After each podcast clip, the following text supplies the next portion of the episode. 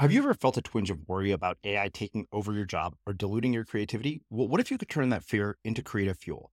We've just published an amazing new ebook called The Four Keys to Success in an A I World, and this is more than just a guide. It's a deep exploration into the human skills that A I can't touch, the skills that are essential for standing out and thriving, no matter how much technology evolves. We're talking about real differentiators here, like creativity, emotional intelligence, critical thinking, and much more. Inside, you'll find actionable insights and strategies to develop these skills, whether you're a creative person, a business person, or just simply someone who loves personal development. This isn't a story about tech taking over. It's a story of human creativity thriving alongside A I.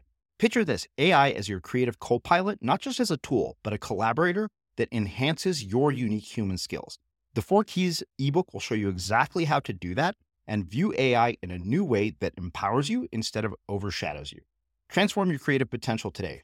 Head over to unmistakable creative dot com slash four keys. Use the number four, K E Y S. That's unmistakable creative dot com slash four keys and download your free copy. You can't go the extra mile until you first traverse the essential mile, right? So if if, if you want to travel one hundred miles, you still have to traverse the first mile. You still have to walk the first block. So I don't see the idea of starting small as something that is mutually exclusive with going big. In fact, I see it the other way around. The people who get stuck in life are not the people who start small. The people who get stuck in life are the people who don't start at all because they're too busy yeah. condemning themselves for not being able to do the ideal version on day one. I'm Srini Rao, and this is the Unmistakable Creative Podcast, where you get a window into the stories and insights of the most innovative and creative minds who've started movements, built thriving businesses, written best-selling books, and created insanely interesting art. For more, check out our five hundred episode archive at unmistakable creative dot com.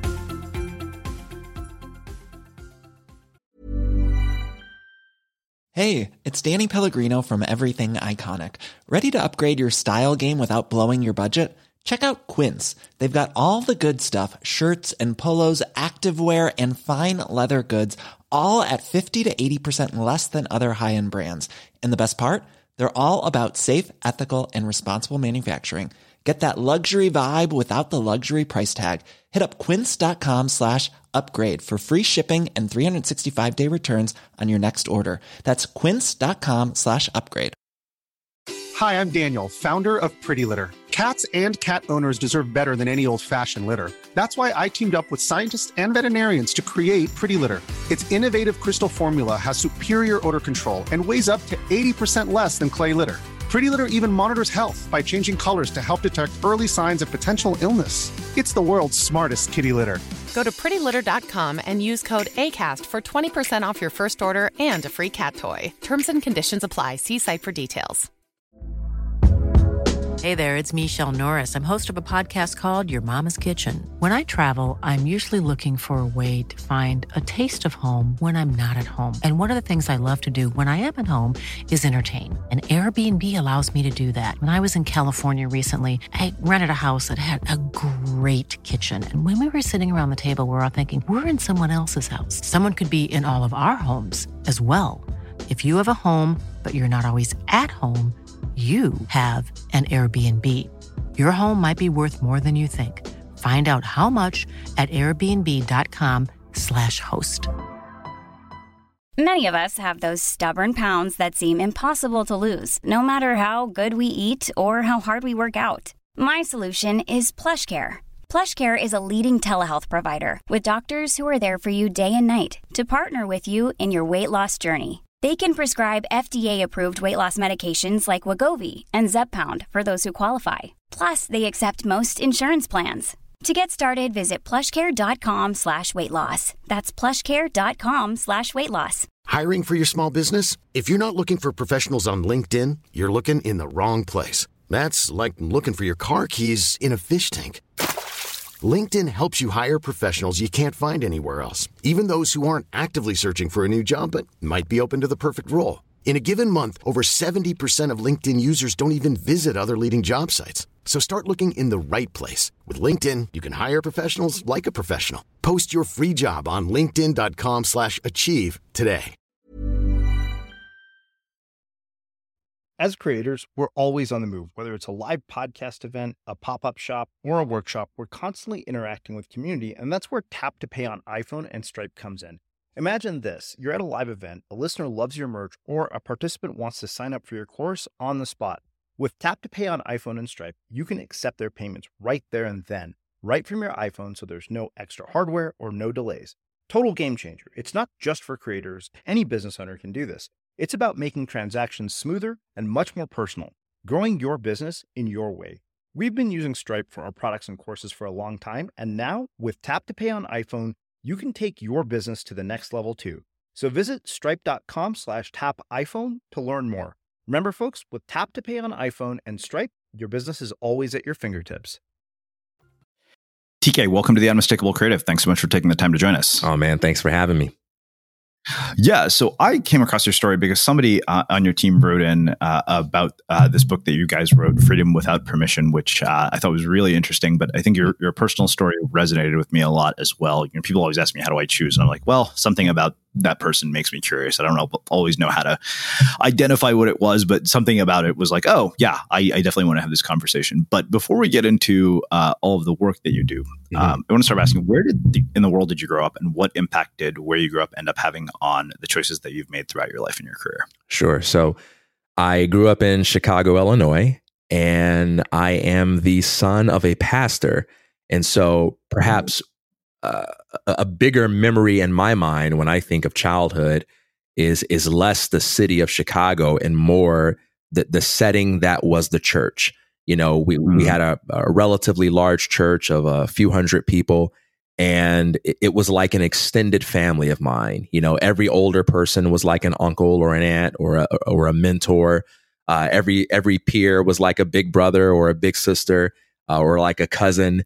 And I grew up in a family environment that was centered around working out the ideals of faith-based living within the context of everyday life. And so I grew up listening to a lot of people talk about what it means to live a life of, of faith, hope, and love, um, not just on a Sunday when you go to church yeah. service and it's easy to to behave that way, but when you go to school, when you go to work, and when you're dealing with irritating people, when you're dealing with obstacles and so forth. And so that environment really shaped many aspects of, of what I prioritize and, and, and what my sense of purpose was, because if there was one thing I took away from my childhood, it, it was the conviction that how you see reality is a matter of life and death, that every aspect of what you would call quality of life boils down to the little choices that you make to cultivate a a quality of consciousness that that is conducive mm-hmm. to things like um, personal power or or or peace, or you know the other you know the, the other the other whatever labels we use to to talk about a flourishing life. And so I've yeah. always been intensely interested in in exploring the boundaries of how much we can influence as human beings the way we perceive and process the data of experience uh, towards the end of living as fully and freely as possible. Mm, wow. So as the son of a pastor, uh, I wonder, are there aspects of it that are restrictive to the point where, you know, certain things are basically just considered sins? Like how much of, of a sort of God-fearing mindset did, you know, growing up as the son of a pastor instill into, into you? And then how do you figure out where the sort of boundaries are of, okay, this is too restrictive and, you know, I need to go out and, you know, kind of become a, a, a person of my own also, which may not fall within the boundaries of what your dad approved of? Yeah. You know, so everyone has their own experience of, of of religion, and I've I've certainly heard my share of stories about people who may have grown up in the church and uh, may have been the the sons and daughters of clergy, and and and I've heard some some some stories that that were quite disappointing, you know. Um, and I'm fortunate enough, I'm I'm blessed enough, if you will, to have had a a relatively positive experience, uh, not a naive, idealistic experience, but a very positive one. My, my parents were not legalistic parents. Um, they focused more on God consciousness rather than sin management. Um, they focused uh-huh. more, you know, one of the earliest lessons I learned about the biblical concept of sin, for instance, is that the word sin means to miss the mark. You know, uh, it doesn't mean smoking a cigarette. It doesn't mean mm. drinking a beer. It means to miss the point of life. It means to be a person who overlooks the most significant, effect, the most significant fact about life, and that is you have the power to impact the world, that you are not just here to breathe up the universe's air and to take up space, but that you're actually here to make your presence felt, to live purposefully. And, and my father and my mother emphasized that aspect of the faith more than anything. So for us, faith was a very inspiring thing. I, I even remember my father saying once, he says, even if there is no hell, I will still live the faith-filled life. And what he meant by that was his lifestyle wasn't driven by fear. It wasn't driven by the idea that one day he's going to die and have to answer to an angry God. But his life was driven by the sense of inspiration that comes from saying that I am unique, that I am here for a purpose, and that I have something to offer to the world, and that the greatest source of fulfillment comes in discovering what that is and living that out.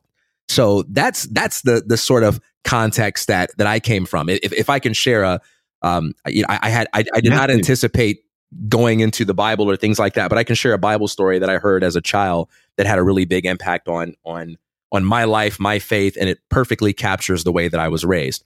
So there's a story in the Bible of a prophet Elijah, and there is a king that is the enemy of Elijah's nation. And and the king is constantly plotting together with his military to overthrow Elijah's nation. And because Elijah is a prophet, he is able to anticipate the see the, the king's plans beforehand and inform the military of his own nation. And one day, the the the the king of the the enemy nation gets so angry by this that, that he that he brings all of his men together and he says, "There must be a spy among us, because every time I come up with a plan, it leaks and they find out about it. They know exactly what we're going to do ahead of time." And one of his men said, "No, it's it's not a spy. It's the prophet Elijah. He he has the gift of seeing, and he's able to hear the very things that you whisper in your bedchambers." And so the king then says, "Okay, here's what we got to do. We got to kill Elijah." And so he sends his army after Elijah, and um, Elijah's servant sees the army approaching their home. And he runs and gets Elijah, and he's afraid, as anybody would be in this situation. And he says, "Elijah, there are men that are coming to kill us." And Elijah looks and he says, "Greater is the number of those who are with us than the number of those who are with them." And Gehazi is confused by this. And at that moment, Elijah says a prayer for Gehazi, and he says, "Open his eyes that he might see." And at that moment, Elijah's servant Gehazi sees an army of angels encamped about the military men that are coming for them. And in that moment, his fear subsides and his heart is filled with faith and with courage. Now, I don't care if you accept that story as being literally true or a metaphorical, but there's a very profound message there. Elijah had faith not because of a sense of religious duty. He had faith because the way he perceived reality made it impossible for him to react to his challenges in any other way other than through courage.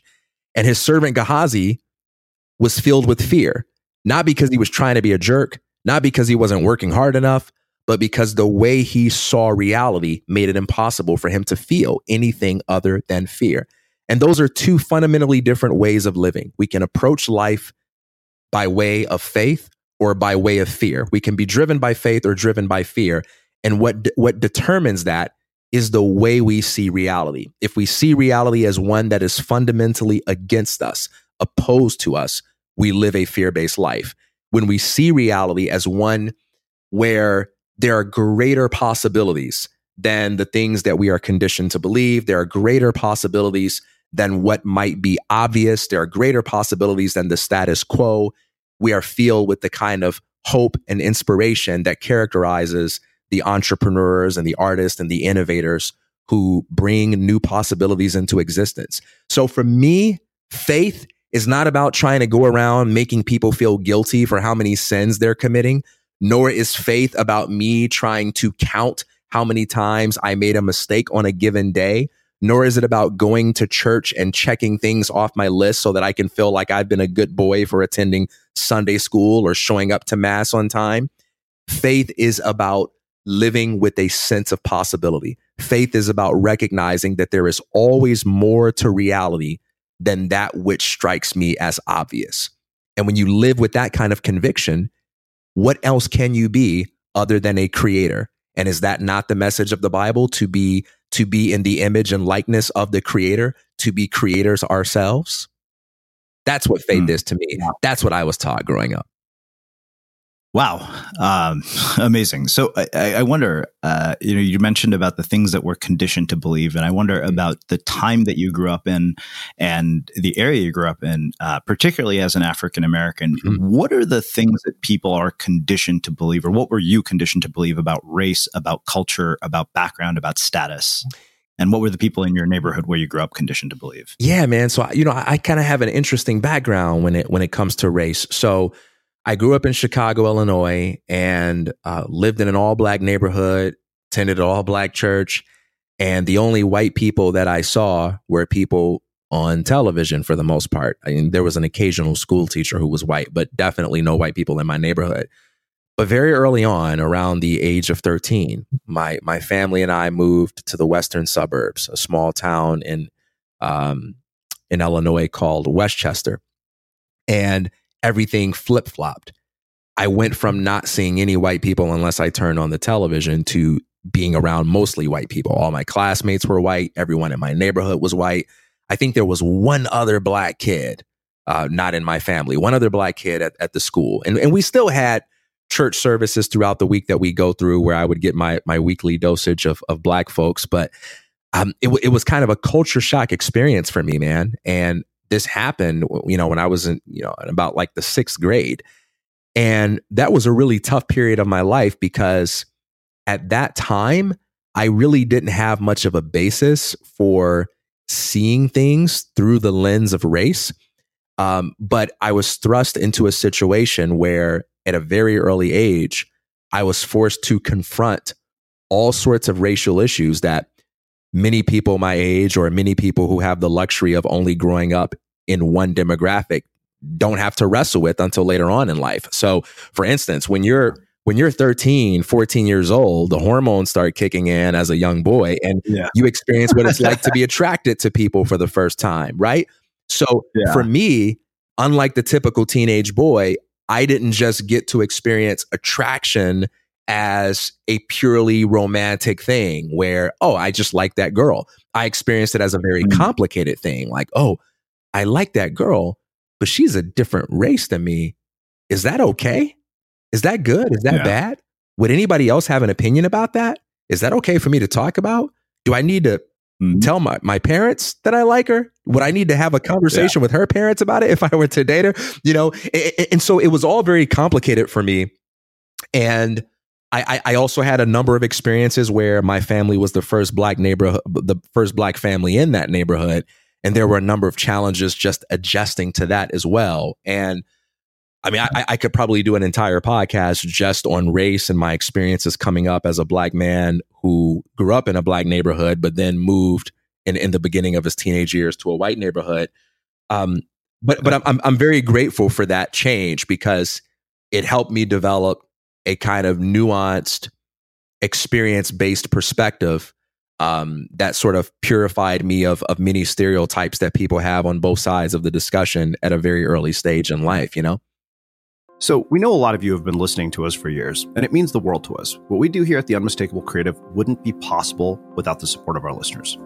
If the podcast has been valuable to you, one of the best ways you can support us is to subscribe to Unmistakable Creative Prime, which gives you access to transcripts, all of our courses, monthly coaching calls, live chats with our guests, and an incredible community of creatives. And it costs less than you spend on a cup of coffee every month. For the school teachers and people in our education system, Prime is completely free to help you with this transition to teaching online. We've packed it with a ton of value and actionable content, and we hope you'll check it out. Just go to unmistakablecreative.com slash prime to learn more. Again, that's unmistakablecreative.com slash prime. The reason I, yeah, I brought it up, we had uh, a woman named Desiree Attaway here. We were talking about the sort of, you know, intersections of race, culture, mm-hmm. and class and gender. Mm-hmm. And she was also a Black woman. Mm-hmm. And one of the questions I'd asked her is, is, you know, what is it really like to be a Black woman in America? Obviously, I don't know that because I'm Indian. Sure. Um, and neither could she know what it's like to be an Indian person in America. So I wonder, you know, from your perspective, obviously for many of us, we see narratives that are shaped through through media, through popular culture, through other things. Um, what do you think it is that people don't know uh, about what it is like to be a Black person in America, uh, particularly a Black male, mm. or what misperceptions do you think they have? Oh man, um, many. But I, you know, w- one thing I would say about about Black men is that um, Black men are among the most entrepreneurial, creative, and artistic, you know, uh, people on this planet, and because many of the systems we are thrust into are ones that uh, are not optimized for us, uh, or mm-hmm. th- they're systems where we don't always fit in. Uh, Black men are often disregarded as just being, you know, uh, a bunch of lawless, uh, criminal people who um, who are just, you know, who who who don't who don't know how to live orderly lives, or don't care to live orderly lives. That that. that were uncouth, and that were were uncontrollable, that were wild. Um, and I think I think that's a misunderstanding. I, I think there's something in the spirit of Black men that that it, that, that that is made to be nonconformist, uh, that that is made to be a rebel in the most awesome of ways. And I I think, you know, when we when we look at criminal statistics, for instance, and and we make generalized observations about Black men, I think, I, I think, I think it's easy to look at that on the surface and say, ah, yeah, look, look at these stereotypes over here. Look at these guys just being wild and violent and dealing drugs. And what I see as I see creators with an immense amount of entrepreneurial potential, but who have not yet discovered or, or, or been taught of a context where they're optimized to thrive. You know what I mean? Yeah, absolutely. I, I, I think that's something, um, you know, that th- that's not typically regarded. An- another thing too, man, is that every Black man I know loves his children, and you know, there, there, there's kind of like this stereotype of, you know, Black men mm-hmm. like to, um, they don't take care of their children. Black men just knock people mm-hmm. up, and then they run in the opposite direction. You know, you've got the, you know. Um, Yeah, I, I, I would say that, that that's another stereotype that that bothers me. That's based on misunderstanding. I, I think the the when you look at some of the political issues, the economic issues surrounding things like child support and what happens when people um, are, are late on payments or fail to pay, uh, the, the self-defeating nature of the system uh, m- makes it impossible for a lot of the Black men who who truly do love for the, love their families and want to provide for their families. Uh, makes it very difficult yeah. for them to do that, you know? Um, so I think that's just another area where if I'm on topic, if we're talking about stereotypes of Black men that I, uh, that I think are untrue, or things about Black men that aren't quite known. Yeah. It's it's interesting because I've, I've had people from every ethnicity and, and walk of life here, and you know, in the last few weeks, I got to talk to a guy named Chris Wilson, yep. who who basically came out of a life sentence, wrote this brilliant book called you know uh, My Master Plan, yep. and I think one of the things that struck me so much about that conversation was that the the role that the environment that he was in played in putting him where he was at, mm. and he said, you know, this is a system that is set up for us to actually have way like it puts us way more at a disadvantage than the average person in a lot of ways because of this conversation. Context.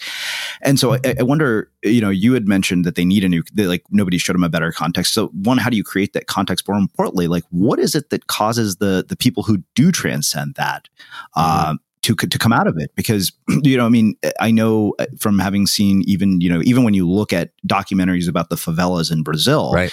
they often say these kids only see two paths. It's either become a professional soccer player right. or become a drug dealer. And I feel like that's often a, a similar narrative that's passed on to to young Black kids in, in very, you know, low income communities here in the United States. Correct me if I'm wrong, by the way, I'm just making that assumption. Yeah, yeah. Um, and so I wonder, you know, like one, why is it that some people transcend that? And how do you, how do you undo this cycle that is created by a system that was not even put there uh, by these people who are trapped in the cycle?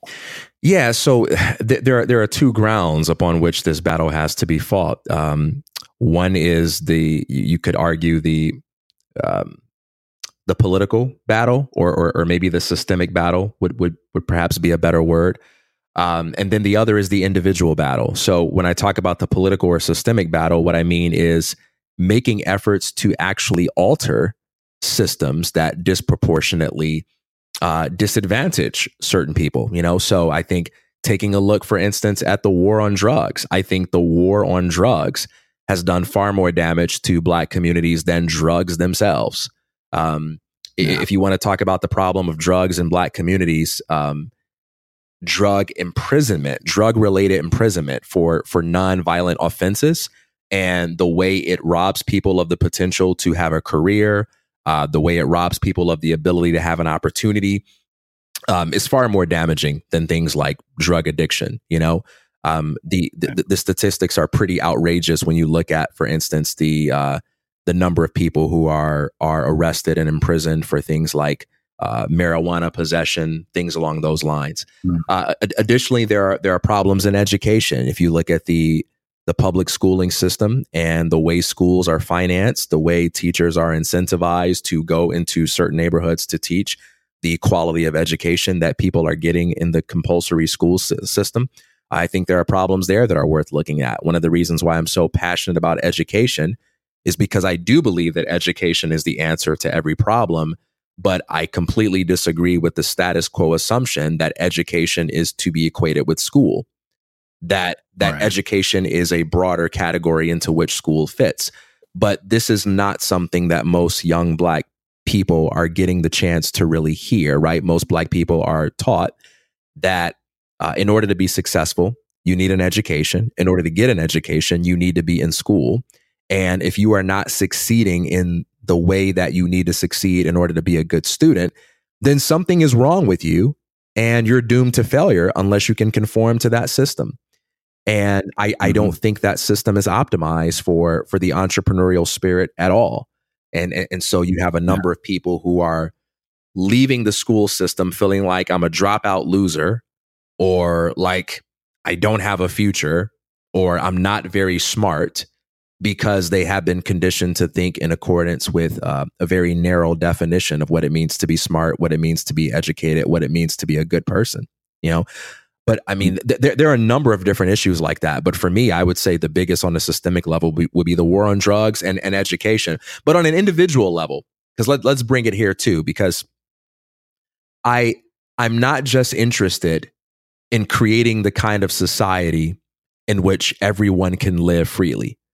I'm also interested in creating the kind of person who can figure out a way to live freely in any kind of society. And that's an equally important battle to me. And I think that's the one battle that we as individuals have the most control in. No matter who you are, what demographic you are part of, or where you're from, it is inevitable that you will experience unfair, unjust circumstances. You will experience disadvantages. Nature is itself, you know, inherently unfair. Um, and that doesn't mean that doesn't mean we should disregard or ignore um, political injustice. But I think the first step to taking charge of your life is to realize that whatever whatever positive changes come about in your life, they are most likely to come from you deciding that regardless of what other people are going to do, you are going to do the best that you can to use the tools and resources around you to become a better version of yourself. At the end of the day, even if everyone else does have an obligation to help you, to support you, or do right by you, the responsibility to create the results that matter most to you, they they fall upon you. Because regardless of what other people should do, we don't live in the universe yeah. that we should live in. Right. And so you can't prepare for the world that you think you should live in. You've got to start with the world that you actually live in, and you've got to make the best of that world. So in the work that I do on the education front, on the nonprofit front, on the entrepreneurial front, focuses a lot on equipping people with uh, the conceptual tools and the, the hard skills they need to take charge of their lives individually so that they can succeed in spite of the world's unfairness. Because that that is one thing that all, that all great achievers have in common. Um, they have some help, they have some support, but they also have the creativity and resolve to figure out ways to get ahead in life in spite of the fact that there's unfairness and that there are disadvantages. Does that make sense? Hi, I'm Daniel, founder of Pretty Litter. Did you know cats tend to hide symptoms of sickness and pain? I learned this the hard way after losing my cat, Gingy. So I created Pretty Litter, a health monitoring litter that helps detect early signs of illness by changing colors, saving you money and potentially your cat's life. Pretty Litter is veterinarian developed, and it's the easiest way to keep tabs on your fur baby's health right at home. Go to pretty litter dot com and use code ACAST for twenty percent off your first order and a free cat toy. Terms and conditions apply. See site for details. Hold up. What was that? Boring. No flavor. That was as bad as those leftovers you ate all week. Keke Palmer here. And it's time to say hello to something fresh and guilt-free. HelloFresh. Jazz up dinner with pecan-crusted chicken or garlic butter shrimp scampi. Now that's music to my mouth. HelloFresh. Let's get this dinner party started. Discover all the delicious possibilities at hello fresh dot com. There's never been a faster or easier way to start your weight loss journey than with Plush Care. Plush Care accepts most insurance plans and gives you online access to board-certified physicians who can prescribe F D A-approved weight loss medications like Wegovy and Zepbound for those who qualify. Take charge of your health and speak with a board-certified physician about a weight loss plan that's right for you. Get started today at plushcare.com slash weight loss. That's plushcare.com slash weight loss. plushcare.com slash weight loss. A lot can happen in three years, like a chatbot may be your new best friend. But what won't change? Needing health insurance. United Healthcare Tri-Term Medical Plans, underwritten by Golden Rule Insurance Company, offer flexible, budget-friendly coverage that lasts nearly three years in some states. Learn more at U H one dot com. Hey, it's Ryan Reynolds, and I'm here with Keith, co-star of my upcoming film, If, only in theaters May seventeenth. Do you want to tell people the big news? All right, I'll do it. Sign up now and you'll get unlimited for fifteen dollars a month and six months of Paramount Plus Essential Plan on us. Mint Mobile dot com slash switch. Upfront payment of forty-five dollars equivalent to fifteen dollars per month. Unlimited over forty gigabytes per month. Face lower speeds. Videos at four eighty p. Active Mint customers by five thirty-one twenty-four get six months of Paramount Plus Essential Plan. Auto renews after six months. Offer ends May thirty-first, twenty twenty-four. Separate Paramount Plus registration required. Terms and conditions apply if rated P G. As creators, we're always on the move. Whether it's a live podcast event, a pop-up shop, or a workshop, we're constantly interacting with community, and that's where Tap to Pay on iPhone and Stripe comes in. Imagine this. You're at a live event, a listener loves your merch, or a participant wants to sign up for your course on the spot. With Tap to Pay on iPhone and Stripe, you can accept their payments right there and then, right from your iPhone, so there's no extra hardware or no delays. Total game changer. It's not just for creators. Any business owner can do this. It's about making transactions smoother and much more personal, growing your business in your way.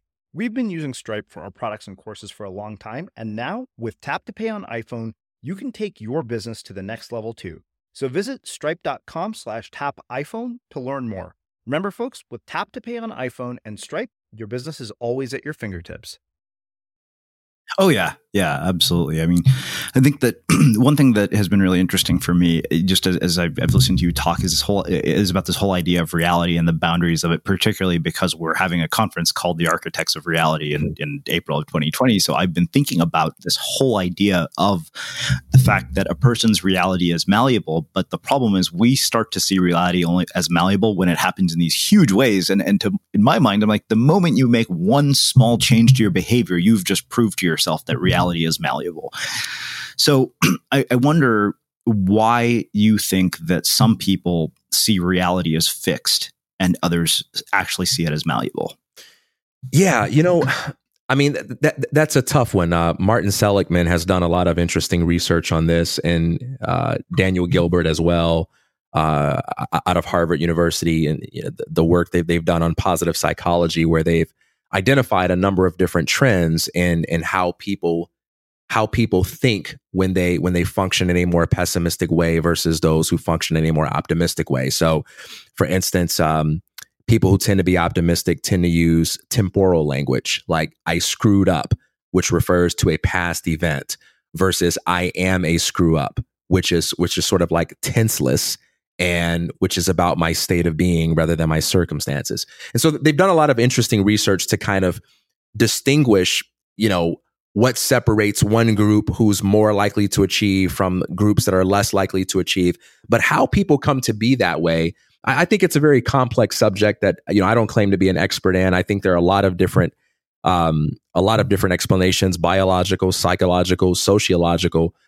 What I like to focus on is meeting people where they are and saying, hey, yeah. regardless of the background that molded you and shaped you into the being that you are today, how can we build on the very best that is within you to help you get to where you want to be? You know, I remember Zig Ziglar told the story of how someone gave him directions to a party, and he mm. followed the directions, and he he felt like he was getting turned around. He didn't know where he was. And so this was in the age prior to G P S. And so he pulls over and he goes to a gas station, and and he shows them the directions, and they say, oh no, that's, that's all wrong. And they pull out a map, and they said, you actually got to go down this street, and then you make a left at this street, you go down a few miles, and you'll be right there. And he says he got back in his car and he went the way that the man with the map told him to go, and he got there on time. Now, here's the question. Did he, was it his fault that he got lost? No, it wasn't his fault that he got lost. Somebody gave him a bad map. Somebody gave him a bad set of instructions. Well, why did they do that? You know, were they maliciously trying to deceive him? Were they sincerely mistaken? I mean, who knows? Who knows how much of that information we can know? But here's what matters. What matters is that he has the opportunity in the present to live according to a different map. And what's he going to do mm. with that opportunity? And in the work that I do with people, I don't disregard or dismiss the past, but I don't hold myself hostage to any kind of prerequisite that says, I got to have the right theory about what happened in your past in order to help you figure out how you're going to, what you need to do in order to create the future that you want. Does that make sense? Yeah, no, it totally does. Yeah, you know, but uh, one, one of the things I, I try to do, um, you know, in, in my effort, I, I like to take an entrepreneurial approach to changing the world. And, and this is what I, what I preach. I believe in entrepreneurship as a theory of social change. I believe that, I believe that politics is a real and influential force in our world, but I also believe that it is, it is the one realm where we actually have the least amount of power to affect things on a day-to-day level. That doesn't mean you should disregard it, but it does mean you should not limit yourself to political solutions. And so I, I believe in thinking critically and creatively about what you can do as an individual in order to help bring about solutions to the problems that exist in our world without waiting for the next opportunity to vote. I believe in doing things that can work even when people I don't like are in office. I don't believe in adopting a philosophy of life that says, if the wrong guy or the wrong person gets into office, well, now we're all screwed and there's nothing that we can do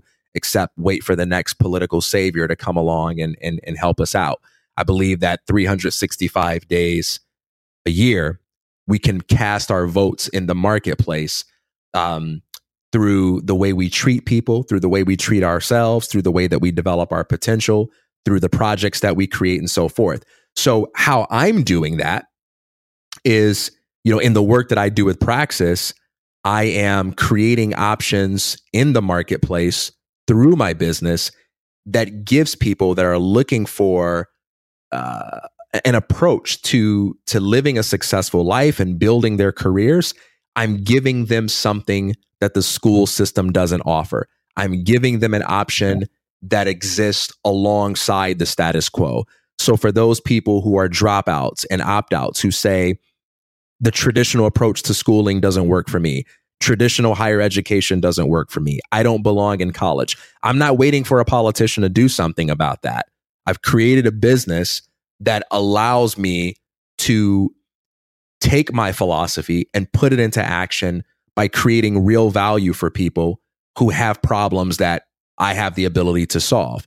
Um, and I also do that on, on the nonprofit side of things as well. I, I'm a director with the um, Foundation for Economic Education, and I do a lot of workshops where I go into inner cities, I go into urban areas, and I teach principles of, of economic literacy, of entrepreneurship, of leadership, of character. And this is just another example of how I'm not waiting on a politician to figure it all out. I'm not, I'm not waiting on the final word to be said by psychologists about why the, or sociologists about why the world's so screwed up. I'm doing what I can do with the brief life that I have here to make a difference. And that's how I work with people. I, I try to use my, my gifts creatively to solve problems to the best of my ability and inspire others to do the same. Yeah. You know, as I'm hearing you talk about this, um, something that's coming to my mind because I was reading this book about flow in sports this morning, and I've been you know, reading everything I can about what, flow. What, and, what you know, one of the things I, I talk about. Oh, but this isn't the Mihaly Chick sent me high one. It's called Flow yeah. in Sports. Literally, okay. It was written by him and Susan I, Jackson. I, I, I love it. A yeah, lot of, I, I love that book. Yeah, yeah, it's great. It's almost as it's almost better than the original Flow yep. book because it's easier to read. Um, but one of the things that struck me in that book is I was thinking about this morning, and I was having a conversation with one of my my team members the other day about the fact that he's frustrated that we're not where we want to be, where he wants to be. And so much of, of what they talk about in that book is focusing on today, right? Focusing on now in terms of, and, I, and I've seen how transformative it is that, you know, if you're only focused on today, like you can do extraordinary things today, but so often um, we're so focused on the future that today suffers as a result and we don't do shit because of it. And I wonder how you balance the ambition to accomplish future goals with the presence to actually, you know, do something worthwhile with your life today. Yeah, it's interesting. So um, I, I just recently shot a video that I'll be releasing pretty soon um, from a, a series I'm producing called Revolution of One. And the name of the video is called Non-Zero Days. And it's about this very concept. So my belief when it comes to personal change or ambition is that you can't go the extra mile until you first traverse the essential mile, right? So if if, if you want to travel one hundred miles, you still have to traverse the first mile. You still have to walk the first block. So I don't see the idea of starting small as something that is mutually exclusive with going big. In fact, I see it the other way around. The people who get stuck in life are not the people who start small. The people who get stuck in life are the people who don't start at all because they're too busy yeah. condemning themselves for not being able to do the ideal version on day one. You know, Um, James Clear has an excellent book called Atomic Habits, where he delves into, you know, habit formation and this idea of incremental change. And one of the things he talks about is you have to focus on becoming the kind of person for whom it is easy and habitual to do that sort of thing, right? So instead of focusing on some gigantic goal, like I'm going to lose twenty pounds or I'm going to run a marathon, you want to make small investments in becoming the the kind of person for whom it would be easy to do that. So maybe for you, that starts with just go to the gym every day. Maybe that starts with, yeah. well, how about you get outside and just walk for ten minutes a day, right? Um, you know, mm-hmm. you want to build momentum. People who achieve great things and who develop constructive habits and go on to, you know, uh, realize large ambitions are people who start small. They start with something that's feasible. They build momentum yeah. and then they allow the momentum to carry them forward. So I, I would say that is the way to the big stuff. It's starting with the little stuff and learning to respect it, right? Yeah. Well, it's, it's so funny you bring up momentum because, uh, you know, my, my, one of my old mentors used to talk about this idea that you get into what he calls momentum windows. And, you know, he said, like, if you play your cards right in a momentum window, he said, you'll never be back at the same level again. He's mm-hmm. like, that's Mark Zuckerberg when Facebook reaches a hundred thousand users. That's, you know, somebody mm-hmm. else when they've reached, you know, a hundred thousand readers. And I, I think the the interesting thing about this to me, you know, I, all of this is, is not news to me because I've read James's book. I've had him as a guest on the show, but I've also done research for this for my own books. And I think that people underestimate the value of incremental progress because they don't realize that progress is a huge motivator, even if it's a small, you know, really minimal progress. The problem is they confuse progress and outcomes and they think it's the same. You know, it's kind of like, oh, my goal is get a book deal, but, you know, instead, they don't say, okay, wait a minute, if I'm writing every single day, that's progress. Mm-hmm. You know, you're, if you start measuring your outcomes instead of your progress, then you'll feel like you're not making any progress. Yeah. And, and so this is another advantage of actually starting small, because starting small not only builds momentum, but it builds self-esteem because it allows you to accumulate mm-hmm. wins, small wins along the way. So if you have a big goal, like, yeah. hey, I want to write a book, then you don't get to feel any accomplishment until you write the book. So yeah. even if you do show up every day for thirty straight days and you write, you still feel like, well, I'm not there yet, right? Um, but when you have something like, okay, I'm I'm I'm going to break this down into a series of smaller goals, and I'm going to say, you know, here's outcome number one, here's outcome number two. You don't have to wait until you complete the book in order to begin to feel successful. And that feeling of being yeah. successful, that that kind of boosts your self-esteem and allows you to to mm-hmm. feel even more motivated. It's it's kind of like if you're driving from, you know, let's say Chicago to Cleveland. Well, for the majority of the trip, you are somewhere other than Cleveland. And so you can drive for thirty yeah. minutes and you're still not in Cleveland. You can drive for an hour, you're still not in Cleveland. You drive for two hours, you're still not in Cleveland. And you can fool yourself, right? And say, well, hey, you know, I've been driving for two hours and I'm still not in Cleveland. But when we're driving, we don't feel that way because we can see the visible markers of progress along the way. We know that we're not in Cleveland, but we're eighty miles closer. We're also not in Chicago. Mm-hmm. We're, uh, we, you know, we're, we're only yeah. fifty miles away. And you have to be able to do the same thing with your with your goals. Otherwise, you'll you'll feel like you're perpetually in a state of, I st- I'm still not financially independent. I still don't have a book. I'm still yeah. not in shape. Yeah. So one question around that that I think uh, sort of uh, complements this. So one of the things that's interesting, I think, uh, particularly because we live in a world where our lives are so publicly on display, is that that tends to also come with a great deal of comparison. You know, like I get to talk to remarkable people all day long, and it took me a long time to get it in my head that, wait a minute, I'm basing my basis for comparison entirely on mm-hmm. outliers. Mm-hmm. You know, like the people who've been here are like billionaires and New York Times bestselling authors. And, and so that became my sort of standard. It was like, yeah, that's, you know, I'm a loser if I haven't done what they've done. And then, and you overlook your own gifts in that process. But I wonder, you know, how do you, how do you avoid that trap of comparison? Because that also was, it was one of those things I saw in that flow book. It was like, oh, you should measure where you're at, not against other people, but against your personal goals. Mm, mm. Yeah. So I think first, you know, y- you have to determine your goals based on internal factors, like what actually thrills you. You know, um, I, I I I often tell people, follow your dreams, but make sure that it's your dream that you're actually following, mm-hmm. right? Because the the first stage where we get it wrong with all of the the external comparisons is that we allow our dreams to be formed from the outside. We look at what someone else is living and we say, oh, well, that's apparently the definition of cool or the definition of success. And, you know, I'm, I'm, you know, that's what I got to do to be a player in the game. That's what I got to do to be part of the in-group. And, and and I think you have to start with what makes you come alive. I think you have to start with what actually thrills you. Uh, that's really the first battle to fight, because when you start being true to what genuinely thrills you, you'll recognize your own weirdness at that level.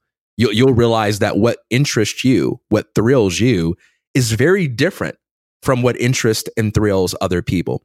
But if you're loyal to that, mm-hmm. if you're faithful to your own curiosity, to what ch- what uniquely charges you up, then it'll be a lot easier to not compare yourself with other people, because you'll be going down a path for which there is no template, for which there is no comparison. It's not that you'll be the best in the world at X, but you'll be the only person in the world that's even interested in X, because you're so loyal to what uniquely turns you on and fires you up. Does that make sense?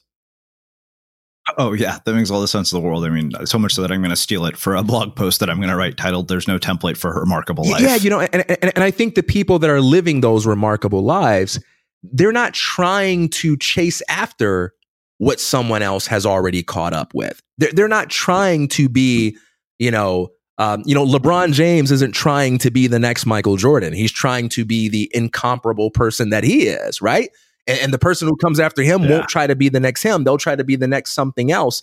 The the, the people that that we compare ourselves to and, and who make us feel so bad about ourselves when we use them as the definition of success, these people aren't trying to be a second-rate version of anyone else. These people are dialed into a unique vision that you would have to be them in order to see. And that's what you have to find for yourself. Yeah.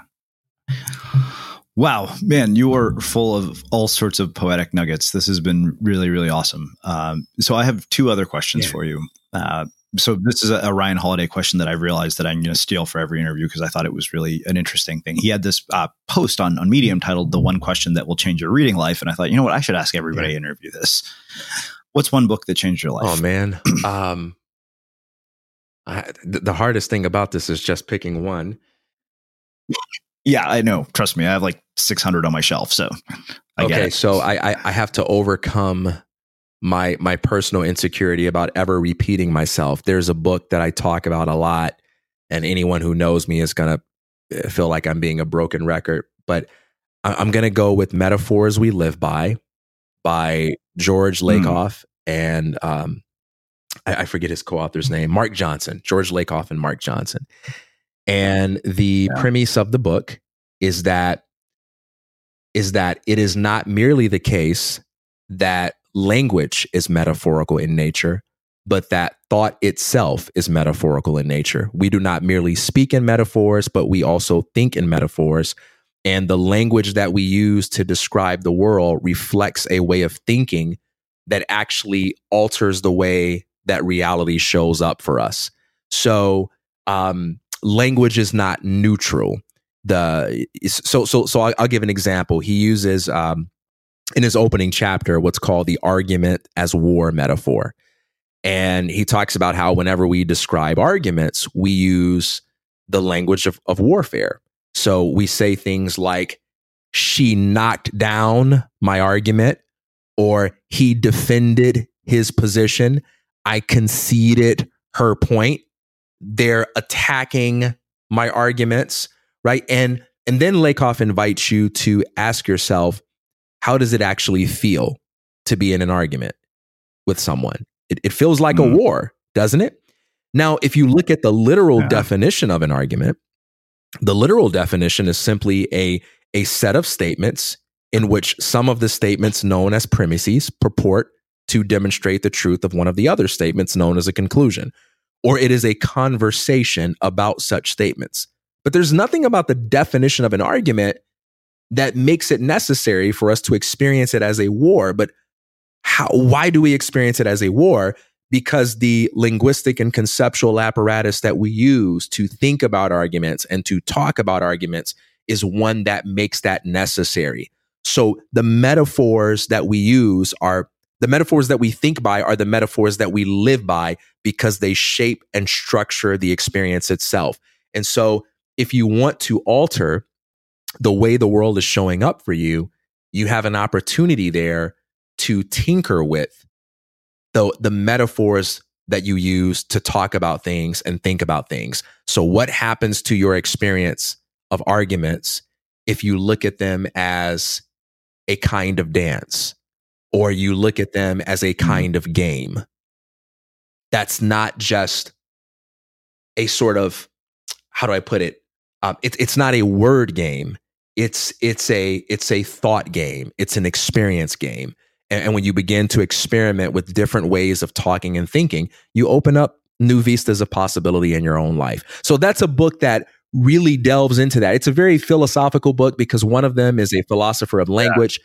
The other is a is a cognitive scientist, and, and and it gets a little heady at points, but and it's not even written as a self-help uh-huh. book, but it's got a lot of implications for anyone that's interested in in personal development. Big impact on my life.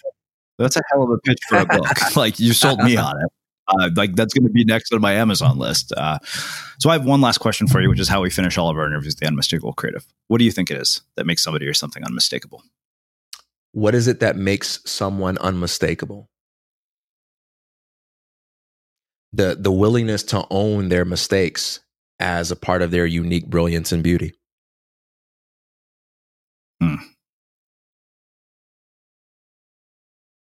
The recognition that who you are is an unrepeatable phenomenon. That if you do not choose to step up and show up and become who you were born to be, it is not the case that someone will come along and take your place and get what's yours, but rather there will be a hole in the universe that will never be filled because you're the only person that can bring to the table what you can bring. And to, to take ownership of the fact that there are people out there who may never become the full manifestation of all they can be if you don't take ownership of all that you can be. Amazing. Um, I can't thank you enough for taking the time to join us. Um, this has been really, to me, this is one of those conversations. I feel like you packed so much into fifty minutes that I will want to go back to to replay this multiple times, just because I feel like there's a dozen blog posts I want to write. Uh, I think you've given us a lot to think about, which is always uh, one of my favorite conversations. Where can people find out more about you, your work, and everything that you're up to? Oh, man. So you can check out Praxis at discover praxis dot com, like discover as in discover a new world, P R A X I S dot com. That's the apprenticeship program that I'm an education director for. Me and my team, we constantly write blog posts, do podcasts, and things like that. So I get a lot of content there. You can also check me out at F E E dot org. That's for the Foundation for Economic Education. Uh, I got a lot of articles and, and projects that are that are updated there as well. Uh, you can just do an author name search for me on the site. You can also check out my personal blog, T K Coleman dot com. I usually write short, like Seth Godin style blog posts at least once a week. Um, and I, you know, I give any updates for any of the things I have going on there. And you can follow me on Twitter, uh, which is at T K underscore Coleman. Amazing. And for everybody listening, we'll wrap the show with that.